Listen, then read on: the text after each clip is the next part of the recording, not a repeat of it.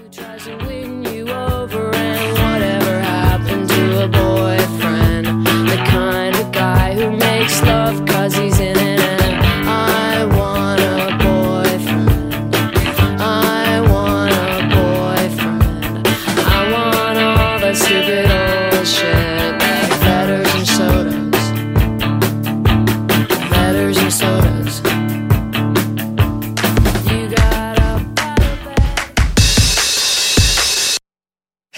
Steve Baltin. You're here on My Turning Point, where this week we are joined by the amazing Liz Phair.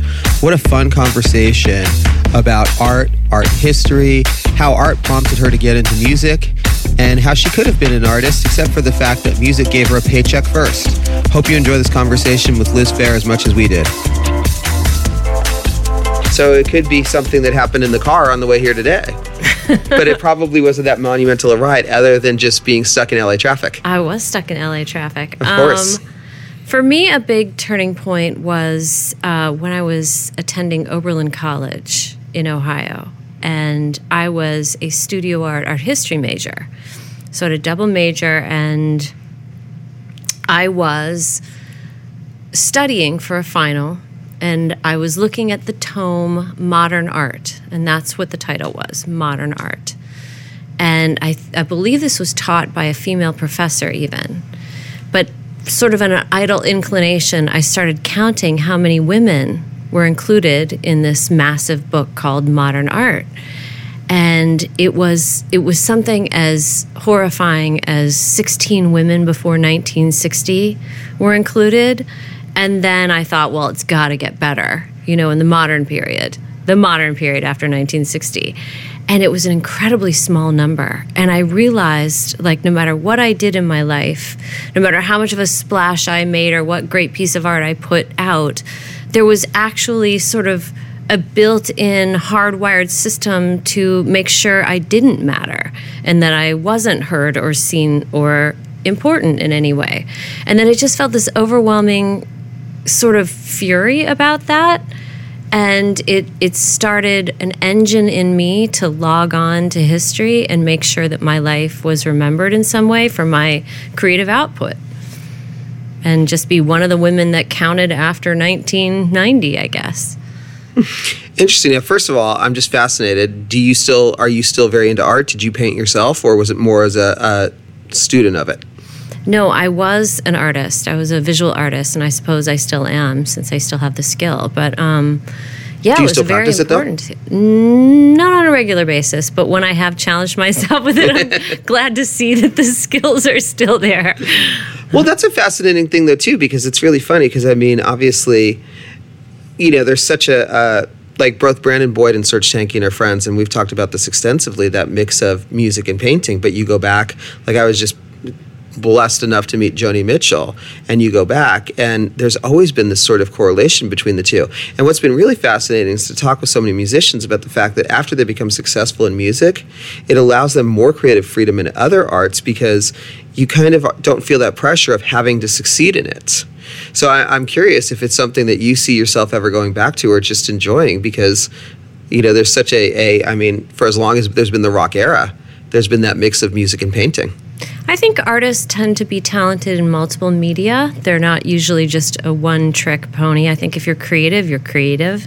And anything that you're put, anything you're tasked with, you're going to find a creative way to sort of bat it back to the authority. And I absolutely felt like uh, I could have um, succeeded in different media. Music was the first one that was ready to hand me a paycheck and I could get off my dad's health insurance, you know, so that was like a determining factor.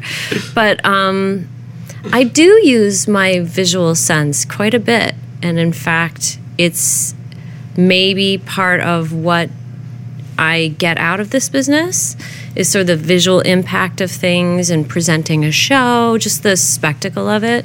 I think I'm very visually tied in. That's so funny you say that because I just talked to Alanis maybe 10 days ago, two weeks ago, and we were discussing her love of design and how that comes into the show. So I feel like it'd be really fascinating trade off to see, you know, what you and she sort of would bring to to the other set. I've immediately started thinking about it. The minute, the minute I was tapped, I'm like, what am I going to do with that half an hour? You know, yeah, for sure. I think it's a big part of who I am and what I, how I perceive what I do. And even if you want to think of like a turning point um, in the music side, I think it would be when I was struggling to find a template to do like how do you learn how to make an album? I decided i wanted to make an album. How do you learn how to do that? And i think i had a boyfriend at the time like laughingly i sort of found a box of cassettes in my apartment and said you know, well, is this a good one? Is this a good record? And it was Exile on Main Street. And he mm-hmm. just kind of scoffed at me and he's like, yeah, pff, you should do that. It's a double record. Why don't you do that?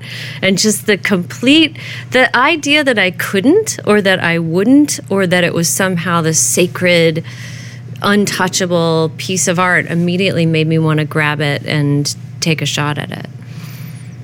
It's amazing. I think how it's funny because again, I mentioned I was being I was at Billboard in Music last night, our Billboard Women in Music, and Taylor talked about that in her acceptance speech. The more that someone tells you you can't do something, the more you want to do that. But I don't even know if it's gender specific. I think for all artists of all kinds, there's a natural rebellion of just being able to say, if someone tells me I can't do something, then you're nodding your head. You're like, yes. So it, it's funny.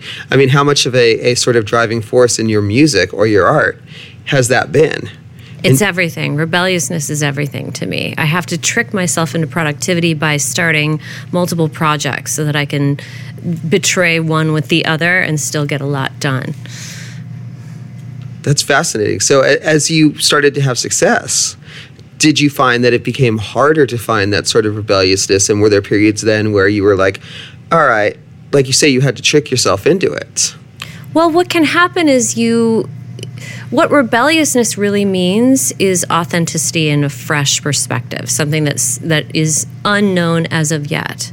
So I guess you could easily, and I have at different points in my career, gotten trapped in a cycle of feeling like I'm being rebellious, but actually I'm just continuing to do the thing that has me trapped in a way. Um, I think rebelliousness just says there's other ways to look at this. Why aren't we talking about those? Why do I have to agree with your perspective on something? And I see it this way, or even searching out something. I think a lot of artists spend a lot of free time trying to find something fresh to say and to look at the culture with different eyes.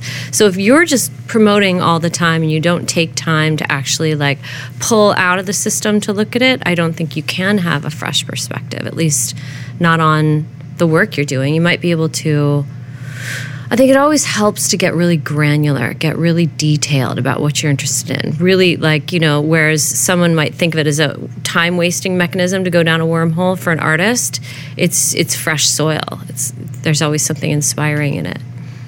Well, that's interesting on multiple levels. I mean, in terms of, of even when you're promoting right now, it does feel like in the world there's so much to look at and talk about. Some good, most not so good at all times. I feel like there's always sort of fresh stuff from an artist perspective, but internally, of course, yeah. And I think that most artists do push themselves from the internal. So it's interesting. What was the last thing that you really went down a wormhole with? Um, the dead bodies on White Island. I sort of went into like what a volcano does to the human form and what it would be like to be in those last few seconds. It's not pleasant, it's not pretty, but I sort of I educated myself a little bit about pyroclastic flow and you know water temperature and how they could actually go back onto the island so recently after an eruption, how predictable quakes are post quake, etc. So yeah, that's what I was spending my free time doing. And how did you come onto that subject? It was in the news. I, I, will follow a trail. But I mean, in terms of creative, what's the last thing that inspired me creatively? Just walking along the strand the other night, freaking out about our political situation, trying not to become overwhelmed and uh, hyperventilate about what potentially can happen to this country, I started looking just at the Christmas lights that were up everywhere. And I love any time that reality is you know, suddenly blown apart like on holidays or Halloween. And I wonder to myself why we all are so controllable that we'll drive in our lane, stop at the red lights, do what we're supposed to, and then every once in a while it's just like free for all. Like the creativity is there, but it isn't encouraged in our society a lot of times. Well, that's interesting, but I think it's it's beaten out of you from a very young age for Do you? everyone. Yeah. I, I do. I think that, you know, as a tendency, and, and especially for someone like me who talks to so many artists, it's fascinating. But yeah, I mean, do you feel looking back on it that it was encouraged in you? I mean, if you even if you go back to his beginning, as simple as, you know, coloring inside the lines, following directions at school, there's always been that tendency to have to follow along and conform.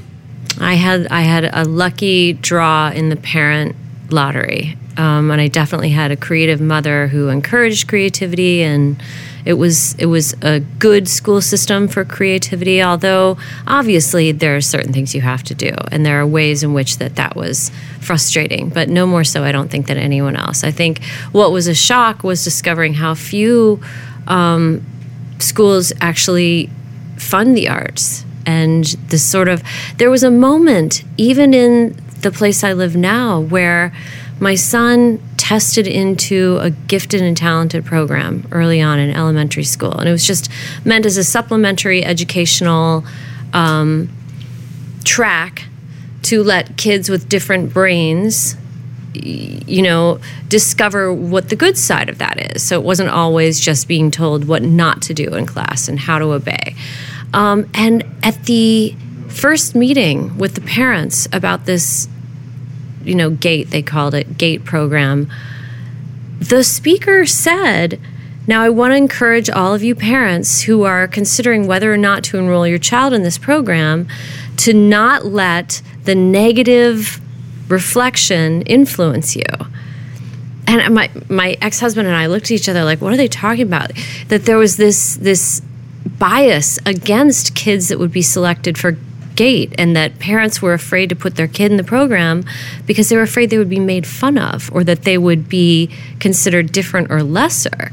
And this was something we were incredibly proud of and we're just looking at each other like where are we? Where did we land where someone that would be talented in a creative way would be considered less than or worse off? And it's actually very common. It's actually very prevalent. Well, I was going to say, I mean, it's funny because you say, where, are you know, I think when you read through internet comments, when you see, you know, how our elections have gone, you know, well, that's all of America or the majority of it at this point. But that's a fascinating thing, too, because it's funny because you say that you were lucky in both the parent department, as I was, and you were lucky in the schooling department. The difference is I had no actual talent. So, but you had the schooling as well. So it's interesting.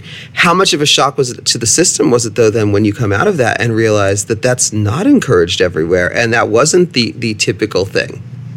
It makes me wonder how much of the problems that we have right now stem from uh, a failure of imagination, an inability to perceive a different way, another way, the way someone else lives, to put yourself in someone else's shoes.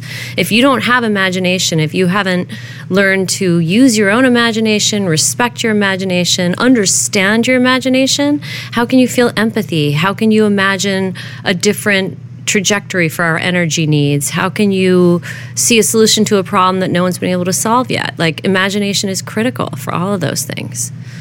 Yeah.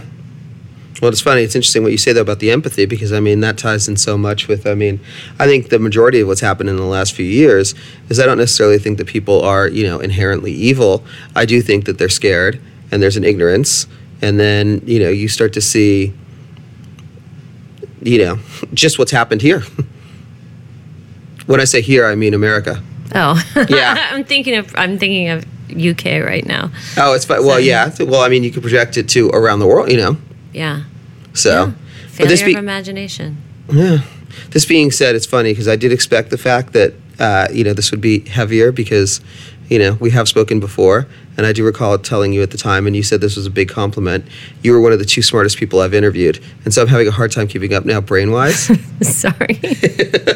That's all good. I, I like the challenge, but it, it's interesting too. I mean, you know, it's funny because even tying it into the more practical, the idea of you know following nonconformists and doing different things ties in so much with horror stories and the way that you chose to write it as opposed to doing a linear okay i was born so and so on this day you know and now i'm here.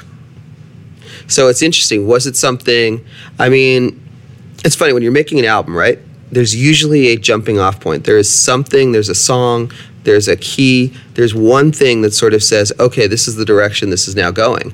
When you were writing horror stories was there a jumping off point? Was there some early thing that said okay this is the direction that this book is going to go rather than the you know i was born so and so Oddly, I mean, I would have to say the Trump administration, the outrage I was feeling, the the inability to comprehend how we arrived here and feeling helpless in a lot of ways to do anything about it and wondering what exactly the problem was. And I think part of what I hit upon was that I did not want to play the, you know, chicken game where one person bullies the other till someone breaks. I wanted to actually rip open myself and lay bare. I wanted does that make any sense the power and surrender just to say you want some awful stuff like here it is i have no way to stop you from judging me like i, I want to show that you can be weak that you can be conflicted, that you can have questions, that you can not see the way forward, and that that can be noble. That can be all that life is really comprised of ultimately. How much of your day is spent, oh my God, if I take this route, will I make it in time? And if I don't make it in time, what's that going to do to the meeting? And if the meeting goes bad, what's that going to, you know, just this kind of snowball feeling of having to look like we're in control, we know what we're doing, and we have the upper hand. And that seems to me what Trump is all about. And it's false and it's a fake front. And I think it was my way of planting a flag in complexity and um, vulnerability and hope. That's such an interesting thing, though, too. Excuse me, because I also think that it becomes so important in this day and age of social media. So, do you find as well that, you know, putting aside the Trump thing for a second, just when you have so many people who are so susceptible to the idea of planting this, you know, false life and creating it and afraid to show the fact that yeah, okay, cool. Well, yes, you were hanging out with this person yesterday, and guess what? Then you went home by yourself and you had a shit night, or your toilet flooded, or whatever the fuck happened. You know, so do you feel that it becomes more important to also show that vulnerability because you are in a power where at least, you know, there are people who are aware of you, follow you, whatever it is, and put it out there that there's a vulnerability that it's okay to have a bad day, it's okay to not be in control of things where do you think I write my songs from? Like, if I didn't have all that material, how would I write my songs? I mean, it's absolutely true. And I, I meet people that are well known, I meet people that are just driving me somewhere in a car, and I am equally attracted to any cool person and equally repulsed by any gross person. And it doesn't matter who they are, what they are, or how I encounter them. It has to do with, I think, your whole your your total package. You know, ultimately we're human beings on the planet. I do tend to what do you call scale out and look at things from a very far distance maybe. Mm-hmm. We have one little living spaceship that we need to take care of. I mean, there's just, there are huge pressing problems and there are personal challenges. And all of these things make the system that we're all living in. So if you want to affect the system, I think you have to affect the heart and the mind. No, it's interesting. I've always said, well, I don't know, do you have a favorite sort of political songwriter? Are there such things? Yes. Are there political songwriters? I didn't know that was like a track you could be on. I think Are there like Guthrie? I mean, you know, Who's well, a look, you, political songwriter? well, people. It does. It's obviously not people who've written only political songs. oh, I was thinking there was like political songwriting, kind of like country No, Music. No, but people who who folk, right? Yeah, and also just not even just folk. I mean, when you look at you know maybe political maybe socially conscious is the better term. But it's interesting. The reason I asked specifically is what you were just saying. I've always advocated for John Lennon because of the fact I think what made him so effective as someone who wrote about social change was that it always did come from such a personal standpoint. So for you, it's interesting when you go back and look at your own writing, whether it's songs or whether it's stuff in horror stories. Are there things that, because writing being subconscious predominantly, are there things that emerge that surprise you, or especially in a memoir though, where you start to think like, oh, I hadn't thought about that in so many years. I was freaked out by how much Christianity played into my memoir. I do not consciously connect to that in my daily life. It's been ages since I've gone to church and been a part of a church uh, congregation. Although I did sing in choir and I did go to church when I was growing up and went to Sunday school and the whole bit, confirmed, baptized, all of it. But I just, I have not thought about that as an adult and I didn't raise my son that way. And yet when I write, it's all in there like all of that good and bad should and should not and sin versus purity all that stuff is in there and it freaks me out it really was an eye-opening experience to realize how much i am forever because of the way i was just the culture that we live in like religion plays a major role in making sure things run smoothly still for like many different cultures. It's So- a it's an organizing function. So how old were you when you stopped practicing or when you stopped following? I guess college, high school. I don't re- even remember. There was no like con. It just kind of dwindled away. You know. No, it's really fascinating because, like I said, we had Flea on, and you know he's a friend, and we talked about this, and I think it's a very interesting thing. I think that you know it's funny going back to the idea of being rebellious. I think what happens is there's a period where you distance yourself from everything, and I mean I- when I say you, I mean everybody. And then it's interesting as you get older, you start to realize how much that childhood shit still stays with you.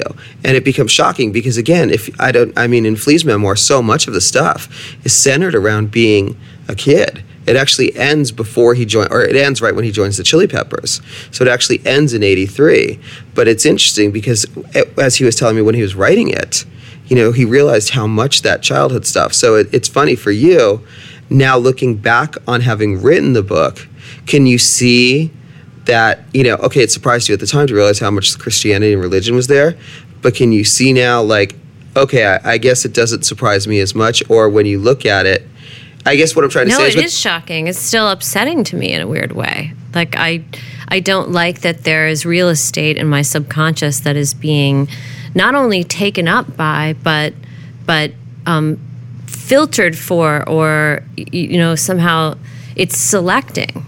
It's selecting. It's a guiding principle. And at one level i don't mind. I'm a fan of many religions and i like spirituality and i like the soul and i like the idea of sort of divine creation. I like all of that stuff. I just as i got older i became more inclusive in terms of how you could worship that how you could touch that, connect to that.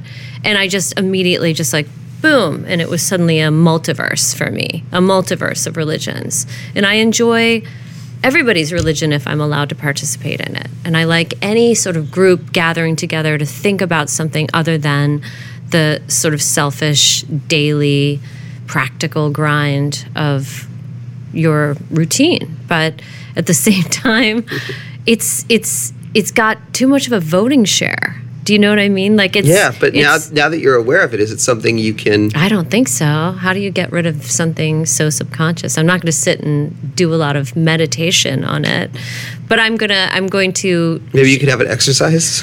well, no, I mean, I don't want it gone. That's the problem is that, like, some part of me relies on that secondary voice that says, oh, you should get up and water the plant now because you will forget later. I, more and more, I listen to that, and I just, when I hear the prompt, I just get up and do the thing because the voice is always right, and I do forget. You know what I mean? Like, but I don't know who that is, and my worry is I need to go back and have a meeting with the powers that be in my subconscious because I want to know who is who's doing the talking, like who is the prompter. But that's so interesting because as an artist, do you feel like you have more of an inclination to listen to that? Because as an artist, again, I've talked about this with every fucking songwriter in the world from Jackson Browne and Ben Harper to whoever and it's like, you know, you have those moments that hit you. And as an artist, you have to be trained to listen to them because if not, you know, you might lose something or or whatever.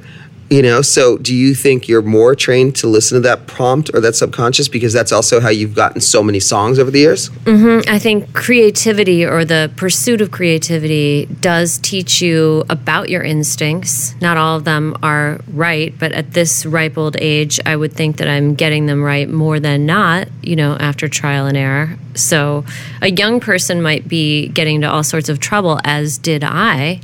Listening to those instincts, which are not always like good ones, but but there's no question that to have a sense of your own power, I think, is common to all artists because it takes a certain amount of bravery to get up and say something different than other people are saying. Even just to stand up in class. Do you remember being in school? How nerve wracking it was just to even raise your hand and try to answer a question. And a lot of people want to do that and find themselves intimidated, and they become lifelong fans because they they couldn't quite they couldn't and, and i have a lot of sympathy for that because in a way you can say oh i failed to stand up and speak for myself in class. But in another sense what you're really doing is protecting that part of yourself that isn't totally controlled by everyone yet and sometimes it is too soon to bring it out and sometimes you will be savaged for it so it's not necessarily an unhealthy instinct to second guess yourself or hold back on it but um, I rely on my instincts. And when you think about aging and what would terrify you about losing your mind, like not being able to trust my instincts, I would put at the very top of the list.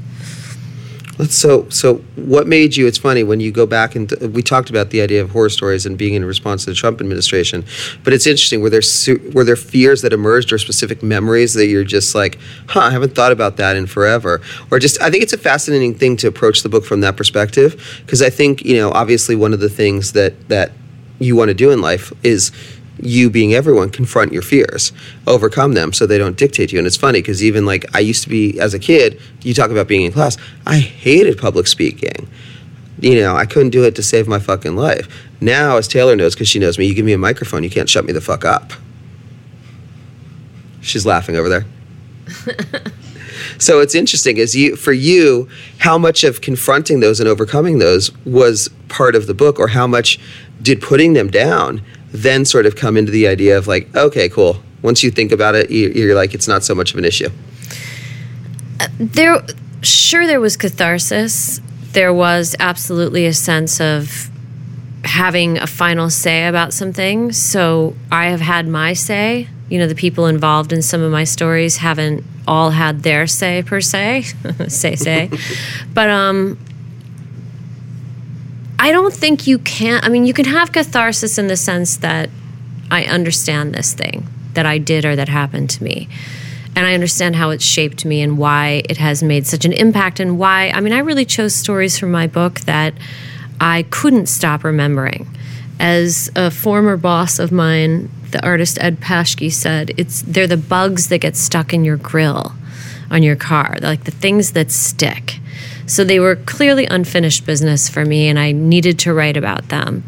But I don't know that you can ever really relitigate the past. You know, it, it happened in the moment, it was a momentary thing, and you react as you react.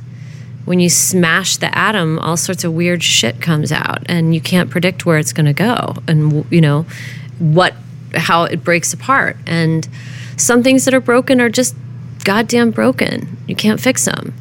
But we all have to lead, live our lives and like lead our lives knowing this. It's impossible to fix the past. It's impossible to, to, to pull out that ingrained Christianity from your subconscious. But it, it's not in any way limiting if you don't feel like the fear is driving you. And I think that's something interesting that you say. Like, it's the fear of those things, it's the fear of raising your hand. Think of how much time and energy you spend with the fear of speaking rather than what you even said. So I try to eliminate as much of the fear blockage in my life, in my art, in everything as I possibly can, and just let the actual truth which can hurt you, sit there, you know, but try to, you know, shave off, wash off, peel away the fear part and the second guessing and just get get to the facts, man, you know. It's interesting. Going back to the Christianity thing for a second, it's funny. As you became aware of this in the book, can you then go back and, and find things in other works, whether it's predominantly obviously songwriting, where you're like, oh, okay, I now see this from that perspective of, you know, because again, even when you look at an album like Exile in Guyville, Whip Smart, whatever, you're a whole different person. You've had a whole life since that stuff comes out. So you now have that perspective of looking at it almost from the standpoint of, of an outside person you know so do you see then in those moments in earlier songs that you either have a great appreciation for or those things that are that were in your subconscious that you're like oh okay i now see where those came from even though i had no fucking idea at the time I think there's some of that. I think some of it is referential to the music and vice versa. I would say more than anything, though, I think of my stories as separate, discrete songs in a weird way. So to me, they're little content packages. And I think I less spend time saying, like, oh, wow, that's probably why I was writing all those songs back then. And more as kind of a comforting feeling of, like, now I have encapsulated and put this little memory capsule somewhere safe for safekeeping that I can show to someone. You can look at it, and I think that I wrote it in such a way that you'll get something out of it for your own life. And that kind of, it's more, I have a hoarder's instinct for for pieces of creativity and I have no idea that I don't even really have a handle on. That is the part that is driving me rather than me driving it. But it's interesting when you look at that from the standpoint of a fan. Then, when you think of other people's music that has that same impact on you of of sort of capturing, because of course, you know, great songwriting speaks to the idea that it, it feels like it's speaking to you even when it's written Should. for yeah exactly for the whole universe. So for you as a fan think back to those those early moments that sort of had that impact on you where you sort of collected those and it's interesting to see then the ones that stay with you. Because it's funny to me even a song like James Taylor Fire and Rain you know for some reason couldn't tell you why that song has stuck with me for like 30 years and through every passion sort of facet of my life. So what are those ones for you that that have that same sort of impact that you sort of collect since you say a hoarder's mentality Do you mean other people's music? Like songs that other people that I've stuck with? It's stuff with you, or that you even started There's to realize. this one. There, do you remember that? You gotta be bad. You gotta be bold. You gotta be wiser. You Yeah, gotta be that- now hard. You gotta be head and I tough. You gotta be stronger. Ooh. Yeah, um, that one always is like a good rallying thing. I think I see myself as this like little mighty mite that has to like, you know, I grew up with a lot of you know, an older brother and a lot of male cousins that were older, and I was sort of always either running to catch up with everybody or not totally, you know, whatever. I was sitting in my patent leather shoes. So there's a little bit of like the toughy girl that's like, no, wait, I can keep up kind of thing. And that's a good song for me as a rallying cry. Like, what, you know, The Who, Baba O'Riley, that opening will always hold the bus rides back from ski trips in my mind and the moment of adolescence where maybe I have like a new guy sitting next to me in the bus ride but like that that long intro basically encapsulates an entire multiple year section of what it felt like to become a young woman and to like have romance and hang out with the cool kids in the bus. I don't know. It just it's very evocative to me. Yeah, music is absolutely the most evocative touchstone for me, even more so than a book I've read or a movie which I love. Music it bypasses my intellectual brain and goes right into my emotional uh, whatever you call it, the emotional center. Yeah, and I love that about music. It's it is a magic trick. I feel like that's actually kind of a good wrap up note, but it's funny because then taking it into the idea of this tour because I, I'm such a fan of both of the other artists. Me too. You know, It's easy, right? It's it was just like yes, yes. Would you like yes, yes? All right. Well, it's funny because I actually the tour I had interviewed Alanis, but the tour was announced after I did the interview. So I, I tried to edit, but the story came out right after. So there was one question I wanted to ask her, which I didn't get to ask her, but I will ask you. What's the one song that you would want all of you to do together? It doesn't necessarily have to be from one of you. It can be a cover song. 'Cause I- Thank you, innocence. Thank you, truth. Thank you, thank you, silence. Okay. Yeah, yeah. That's another song that would definitely be a touchstone song for me. Like, I guess I have these little motivating songs. like, so thank you. That's what I would do for all of us. I'm Nice. ready to karaoke the shit out of that. All right. So since you brought up the karaoke, what what song of yours would you want to see them karaoke? Oh God, I could, I would never even. I don't even. My brain, like already, I'm like, no, I can't answer that song. Whatever they want to. All right. Last question. I guarantee it's going to be either fuck or run and divorce song. so I don't know which ones I would want them to do, but it would be fuck or run or divorce song, reliably. All right. So, what would be the? Uh, I, I mean, this is interesting because writing a book is a fucking arduous, draining process, and it's funny because Flea, you know, like I said, his book came out. He said it ended in '83, right? I'm like, so is there going to be a natural next chapter? And he's, it's funny because he said originally that was 100% the plan. And he's like, now I have to let you know. He's like, I honestly have to think about it. It is tiring, it's exhausting. So, having gotten the one out, will there be another one? Me? Yeah. a thousand percent. There's going to be five more. Yeah, no, I love it. I, it is. It is a hideous process and a hideous occupation in its like bare bones, stay at home, isolated, pajamas, dirty hair, misery. Right? No question. I totally get why no one ever finishes their books. Like, it's a thousand percent clear to me in a way that even as an intelligent, mature, functioning human in, in a creative industry, I couldn't even begin to understand. The way in which the choices you made in the beginning dictate the way you have to finish it, the funnel narrows and it just gets a tighter and tighter squeeze. And the pressure is horrendous mentally.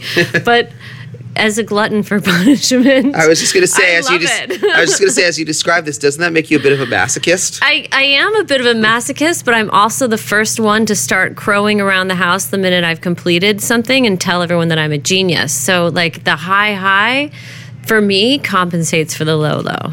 So, have you thought about the direction or, or sort of the narrative for, for future ones since you already are sure there are five? Yes. I mean, well, I know, I don't know. I haven't sketched out the other four, but I definitely have fairy tales on lock. I've got that. Okay. Nice. Well, I'm excited to read it. Thank you. Cool. What do you want to add I did not ask you about? What? Album. Brad Wood. Well, he has to ask me a question, right? I don't know what I'd say. Otherwise, it sounds like a. Can you ask me about the new album? Sure. But I, I mean, tell me about the. I mean, it's funny. Well, we'll take what we were talking about into into you know from. It's funny because I focused on the book because I, I come from a writing standpoint, but from an album standpoint, so many of the same things apply. So as you were writing the record, were there particular songs on there that surprised you or stood out, or that you know? I mean, obviously, when you and it's interesting too because when you have two pieces of work that you're working on simultaneously, they definitely infiltrate each other. Going back to what we were talking about the music and the painting. I was surprised by how much being wordy, you know, in the prose sense for when I was writing my memoir, actually made me less so in some of the songs. So the new album has either songs that have less lyrics than I normally would put in, or I start rapping practically. like I'm cramming as many like words per minute as I can get in there. But I, I found that it, that sort of took the middle road, and so the music went on either side, either like a little more sparse or even more just rapid fire, almost like Jeremy Engel esque lyricism. Um, I really did enjoy being able to float in the medium of music because the the emotion isn't entirely in your own head and isn't all resting on the words like you're actually using instruments and arrangements and vocalizations to make the feelings happen. So it was really fun also when i was reading the audiobook for the memoir just to i finished early and we had a couple days left booked in the studio. So i just made all these interstitials.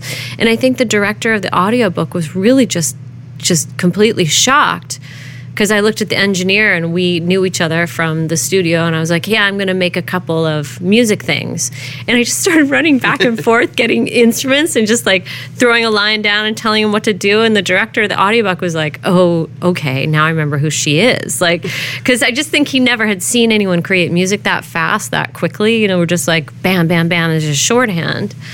And I think when people hear this new record, which I cannot wait for them to hear because I recorded it with Brad Wood, who was the original producer on my first record, Exile in Guyville. And we both, we talked about it a lot and we took time over the summer making false starts, coming up with something. I really wanted it to sound current, but as if it was what we naturally would have done, the two of us as our artists together 25 years later? Like, what would that sound like? And I really wanted it to sound like nothing anyone had heard before and yet incredibly familiar. So, as you can imagine, that's like in bowling, what do they call that? The split? The, Yeah. There's like a word for it when you have like a 10 and a 2 or whatever it is. Seven ten split. 710 split. It was like a 710 split. So there was some like wrestling back and forth with what this record would sound like. And what we arrived at, I think, is completely fresh. And I find it incredibly addictive. So, yeah. It's such an interesting thing because as you're talking about it, the, the parallel art that came to my mind is um, the Linklater Before Sunrise series, Ah, which is one of my favorite like series of movies Yeah. where they would just revisit every you know eight ten years and have sort of unscripted dialogue. So it, it's interesting. I mean, you know, because it goes back to what we were talking about the changes in your life and how you become a different person. So as you started to work together were you surprised at all at, at how it came back or you know i mean talk about the things that you brought back to each other because again now you have a quarter century of different experiences you know and new things that you've learned One of the things that I always appreciate about Brad is that he allows my musicality to remain intact all the way through to the end product. I can hear my, you know, from what the demo would be to what the finished song is, you can hear everything that was in potential in my demo. He's hearing the tonalities the same way I am. He's hearing the unusual chord families the same way I am. So the music that we finish with, I understand it feels like I was not taken apart and reassembled. It feels like I got to remain intact the whole time. And I don't think I appreciated back in the day just how carefully he selects his sounds and his you know his his production style is much more apparent to me now and i can appreciate it in a whole new light at the time back in the day i was just concerned with myself and what my voice sounded like and what people were going to think of me et cetera et cetera. And this time i really got to appreciate the musicianship of everything that he does. And i we really enjoyed we work really like the music the the things that we each care about separately do not conflict. Does that make sense? Yeah, And we arrive at the finish line with each of what each other cares most about intact, and it's kind of beautiful. it's funny having had that experience now and like you say you didn't maybe appreciate it as much when you were young because i talk about this all the time with people when it comes to success you know like again i because i just talked with Alanis about it and she's a perfect example of someone who you know hits this lightning in a bottle on the first album. And then you think okay it's going to be like this and then you realize wait it's so different and it's so cyclical. So you don't really have without the reference point you can't necessarily appreciate it. So for you then do you now look back on it and say, wait, why the hell did we wait 25 years to work together again? What the fuck were we not thinking? And are you already thinking ahead, since you've already got the next book planned, are you already thinking ahead to working with Brad again in the future? I don't know. I honestly, I didn't, I don't look at it that way. I think I would have felt incredibly trapped if I had to stay with the same producer my whole career. Because that wasn't something, we didn't get together as young kids and say, hey, let's you and me start a band because we like all the same music. He was the guy in the neighborhood who had a recording studio who was willing to do it for free. He was the first guy I was introduced to as a producer, and that's the guy I worked with. So, in a way, I think it's, nice that he's done a bunch of stuff. I've done a bunch of stuff. I would always prefer to have projects come together based around what the concept of the piece is. I don't ever like getting locked into circumstances creatively. So even if I would love to work with it again, I just don't ever want to say that because I always want to have Right. the ability to look at the piece and the work and say, what do I want this to do? And who's the best person for this? Yeah. All right, so when you think ahead to playing this record live, and not necessarily so much on the tour we talked about, because in a half hour there's very little chance to do new stuff. Uh, but are there songs that you're particularly excited to see, going back to what we talked about in audience, sort of making them their own, that how the audience responds to them, and especially with the idea that you know audiences today, because they hear everything right away, they adapt to everything quickly, so they can pick and choose their favorites and sort of give them their own interpretation. I think you're right. There isn't going to be a lot of time on those opening gigs to put too many new songs in if we want to make people happy, which we definitely do. Um, but I think people have responded really well to Good Side, so I'm very hopeful that people are going to like the rest of this album. I think it's very me and it's very Brad and it's it's what you'd expect with a totally fresh sound. So I think we we like it. you know. Cool. Cool. Thank you very much. Yeah, my pleasure. Sorry if I couldn't keep up, but you know. Are you coming from somewhere? Like, well, I we just did another interview, Scary Pool Party, great kid, and like I said, it's just sort of a combi- culmination of exhaustion. Well, I'm sorry about that. I know that feeling. So thanks for sticking with it. yeah, well, like I said to you, it's like, damn it, all right, I've actually got to be intelligent with you. Makes it so much fucking harder. I'm like, damn it, you know. Now I gotta think, man. Hey, this is Steve Baltin, and you've been tuned into My Turning Point with special guest Liz Phair. Hope you enjoyed it as much as we did. Thanks.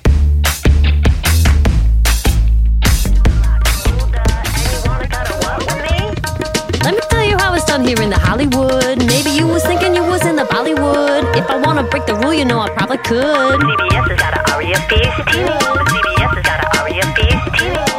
team. I'd love to help you out, but we have what we call standards and practices. In legal terms, we refer to this as a recoupable interest in an artist's compositions on vinyl, plastic, digital, and all transmittable airwaves for a period of no less than 600 years. As someone living with lung cancer, speaking up and being proactive during this cancer journey is absolutely critical. Self advocating can play a big role when dealing with lung cancer, but it doesn't need to be daunting. Try preparing questions you want to ask your doctor at your next appointment, confirming when you are unsure or have concerns, and asking about biomarker testing, which may help your doctor select an appropriate treatment. I hope anyone who's diagnosed with lung cancer, whatever the stage, is willing to speak up, ask questions, assemble a support team, and fight. Visit bit.ly slash soundup for lung cancer for links to resources and to learn about SoundUp, a patient inspired, community led campaign supported by Novartis to empower people affected by lung cancer.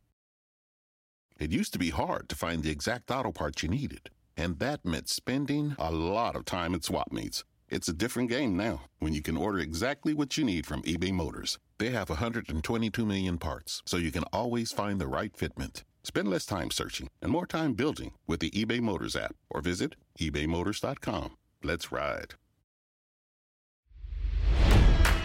It's NFL draft season, and that means it's time to start thinking about fantasy football. FantasyPoints.com features industry leading experts and prognosticators using proprietary hand charted data to help you score more fantasy points. FantasyPoints.com is the place to go for whatever kind of fantasy football you play. Whether you play fantasy football, daily fantasy sports, or do a little bit of everything, Fantasy Points has the meticulously researched content to guide you to victory.